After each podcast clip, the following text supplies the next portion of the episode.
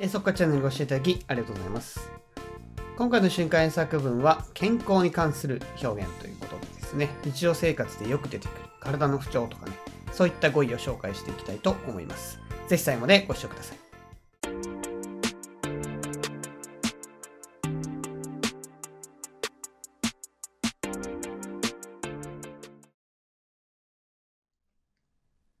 最初の文章ですが、これは風邪の時の症状でよくある話ですね。文章はこちらです。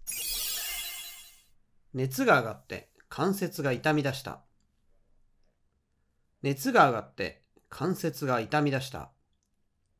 もう一回いきます。熱が上がって関節が痛み出した。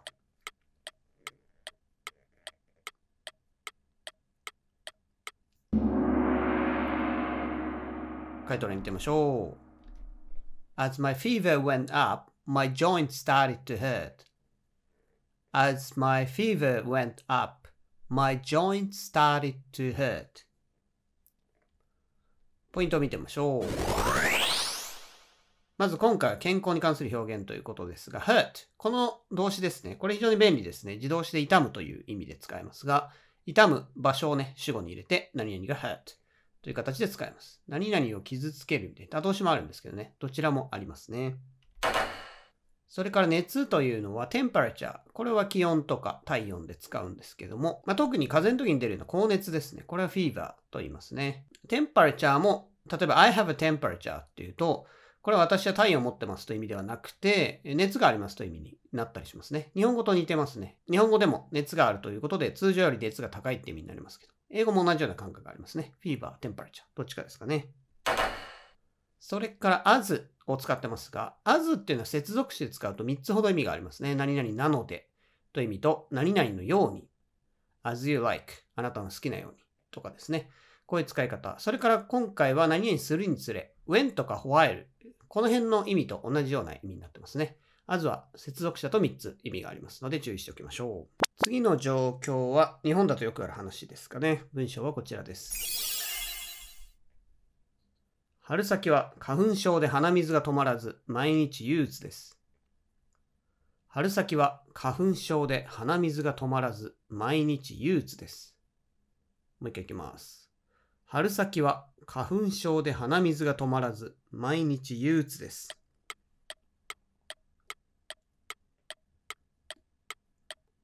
それぞれ見てみましょう。I have hay fever, so I always have a runny nose in early spring, which is so depressing. I have hay fever, so I always have a runny nose in early spring, which is so depressing. ポイント見てみましょう。花粉症というのは hay fever と言いますね。他には pollen allergy。アレルギーのことは英語だとアラジーと言いますが、ポルンがそのまま花粉という意味ですね。ただ花粉症っていうのは非常によくある症状というかですね、よく知られている症状なので、ヘイフィーバーという特別な言葉があります。ヘイっていうのは確か藁とかね、そういったものを指す言葉ですね。でフィーバーはさっきの熱っていうとこから来てると思うんですけども、藁に対して反応しちゃうとかね、そういうとこから来てるんでしょうね。ちなみにオーストラリアとかだと花粉症の人が、まあ、杉とかがないので、あまり聞かないですね。で4年間いましたけど、ヘイフィーバーっていう単語、出くわしたことはないんですけども、まあ英語だとこう言いますね。それから runny nose、鼻水ですね。 run っていうのがね、まあ、走ってるっていうあの動詞の run ですね。これ使って、 nose が run しているで鼻水が出ているという意味にすることもできます。 runny っていうのは形容詞ですね。 runny nose でその鼻水の症状ということになります。鼻詰まりとか、まあ、ノーズコンジェスチョンとか言ってね、コンジェスチョンが詰まっているという名詞ですね。はい。まあ、そういう言い方もできます。それから、これはわざと入れたようなとこもあるんですけども、which is so depressing で最後つけたんですけど、間までですね。この which はですね、前の文全体を受ける which。関係代名詞の一種なんですけども、関係代名詞って本来は名詞の説明するんですが、こういうふうに文章丸々を受ける which っていうのがありますね。訳し方としては、そのことはみたいに訳すといいんですけど、なので私は花粉症があって、鼻水は止まらない。そのことはとても depressing です。まあそういうような意味になりますね。この文章を受ける、前の文章を受ける which っていうのがありますので、これも覚えておくといいと思います。次はですね、これもよくある話ですね。日常生活で、まあちょっと無理をすると出ちゃう症状みたいな感じですかね。文章はこちらです。久々に運動したので筋肉痛になった。久々に運動したので筋肉痛になった。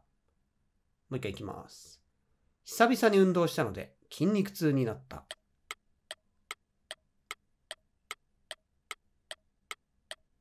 はい、どれ見てみましょう。I worked out for the first time in a long time, so I got sore muscles. I worked out for the first time in a long time, so I got sore muscles. ポイントを見てみましょう。筋肉痛っていうのが SOA、S-O-R-E、SOA マッソにしてますが、SOA っていうのはヒリヒリする感じですね。SOA throat。で、喉の痛みなんかも SOA throat と言ったりします。これも非常に便利な形容詞なので覚えておくといいんじゃないでしょうか。次はですね、久々にという表現ですね。これも便利な表現だと思うんですけど、for the first time in ほにゃららっていう表現ですね。何々の期間の中で初めて。っていうことですね。なんで過去5年の中で初めてって例えば言ったとすると5年ぶりって意味になるんですね。なので1年ぶり、2年ぶり、何々ぶりっていう場合はですね、この for the first time in 何々っていうのを覚えておくと何でも表現できますね。それから運動というのは workout っていうのは一番英語だとよく聞くと思うんですけども、エクササイズとかでもいいと思います。次は僕もそうなんですが、日本は特に多いんじゃないでしょうかね。この視力の話です。文章はこちらです。目が悪いので、普段はコンタクトなんだよね。目が悪いので、普段はコンタクトなんだよね。もう一回いきます。目が悪いので、普段はコンタクトなんだよね。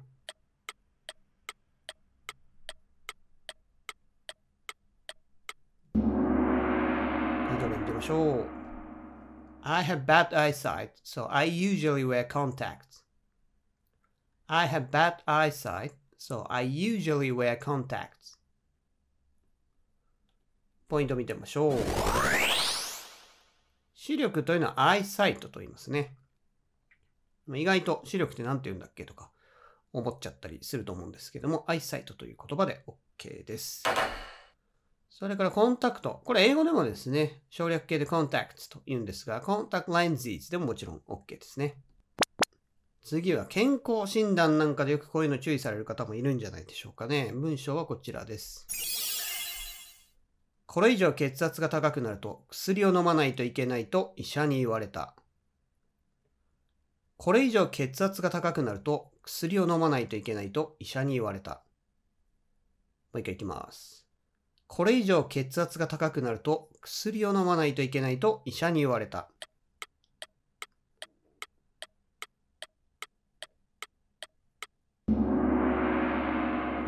ましょう。My doctor told me that if my blood pressure gets any higher, I will have to take medicine. My doctor told me that if my blood pressure gets any higher, I will have to take medicine. ポイント見てみましょう。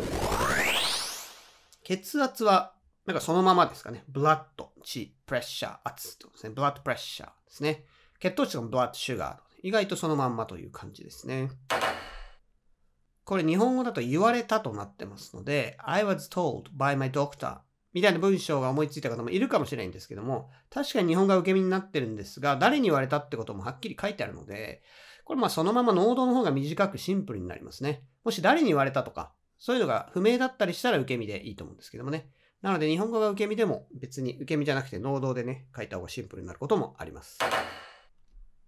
それからこれ tell me など that が使われていて told me なのでですね、本来こう、時制の一致ということで、ここが通るなら、この中も過去形にするということですね。そういうルールがあるんですけども、ただ現在もその話が変わってないとき、その場合はこの、たとえ told me で、ここが過去形でも that の中は現在形でいいというルールがあるので、今回はそれを適用しているケースですね。もちろん時制一致させちゃってもいいですね。My doctor told me that if my blood pressure got any higher, I would have to みたいにしてもいいですね。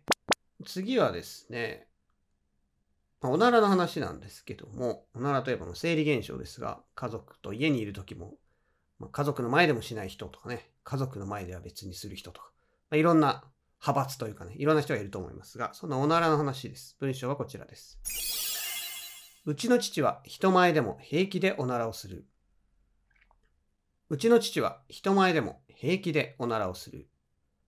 もう一回いきます。うちの父は人前でも平気でおならをする。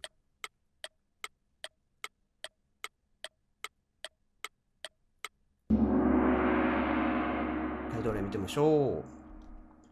My father passes gas even in public.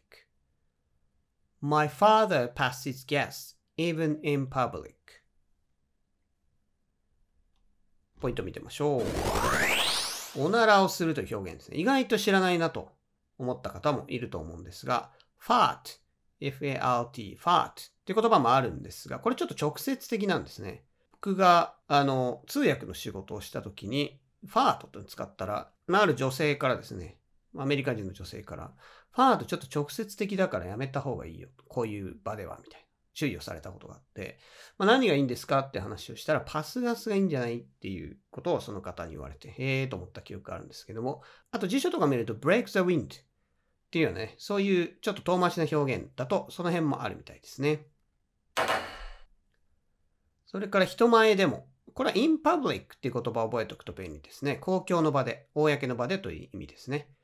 この文で even、何々でもっていう意味を入れるために even っていうので味付けしてますね。even っていうのは副詞なので、いろんなとこに入れるんですけども、その強調したいものの前に入りますね。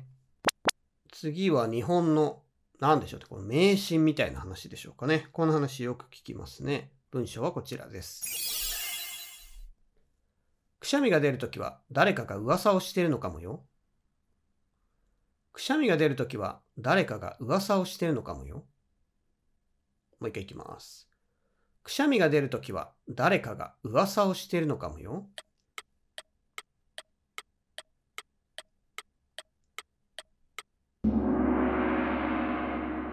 回答例見てみましょう。When you sneeze, someone might be gossiping about you. When you sneeze, someone might be gossiping about you. ポイントを見てみましょう。くしゃみ。これも意外と知らない単語かと思うんですが、スニーズっていうのがありますね。これがくしゃみをするという意味です。あと、しゃっくり、ヒッカップとか、この辺も覚えておくといいと思います。ヒッカップは HICCUP ですかね。ヒカップ。はい。この辺は割と日常的な生理現象なので覚えておくといいと思います。いびきとかスノアですかね。SNORE。これ、この辺はよく使うので覚えておくといいと思います。それから噂をしている。これゴシップですね。ゴシップ。これ日本語でもゴシップっていうので、割と覚えやすいかなと思って使ってみましたが、他にもルーマーとかね、トーク。トーキング about you でも全然噂って感じは出せますね。この辺を使うといいと思います。それから、してるのかもよっていうニュアンスですね。これは推量とか可能性ということなので、推量可能性っていう話になったらこういうふうに助動詞、ここでは might 使ってますが、助動詞を使うのが一つ。それから、あと副詞ですね。副詞を文頭に入れるっていうことも可能ですね。なんで、perhaps とかですね、maybe とか、こういう副詞を使って表すことも可能ですね。perhaps someone is gossiping about you. まあ、こういう感じですね。最後の文章、歯の話ですね。こういう経験した方も結構いるんじゃないでしょうかね。文章はこちらです。親知らずを抜いたときは、ほっぺたがめちゃくちゃ腫れました。親知らずを抜いたときは、ほっぺたがめちゃくちゃ腫れました。もう一回いきます。親知らずを抜いたときは、ほっぺたがめちゃくちゃ腫れました。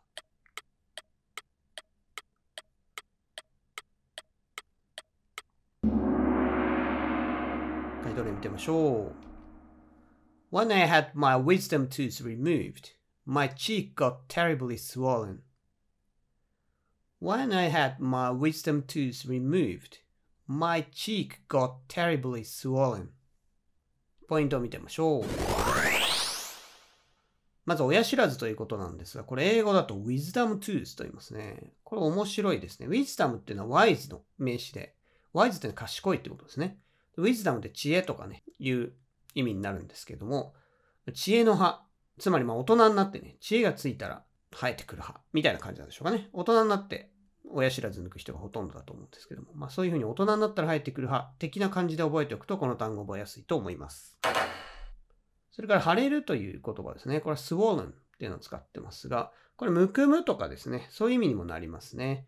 今日はずっと立ちっぱなしで足がむくんだとか、そういうことも日常生活ではあるので、スウォールンって単語も覚えておくといいと思います。スウェルっていう動詞があって、それの過去分詞、形容詞として使えるってことですね。それから親知らずを抜いたとき、日本語だと抜いたになりますが、実際には歯医者さんに抜いてもらうわけなので、これ刺激のハブになりますね。When I removed my wisdom tooth だと自分で引っ張ってグイって抜いたような感じに聞こえますね。なので、歯医者さんに抜いてもらったというときは、I had my wisdom tooth removed。SVOCC に過去分詞という形ですね。詳しくは刺激同士の動画をご覧ください。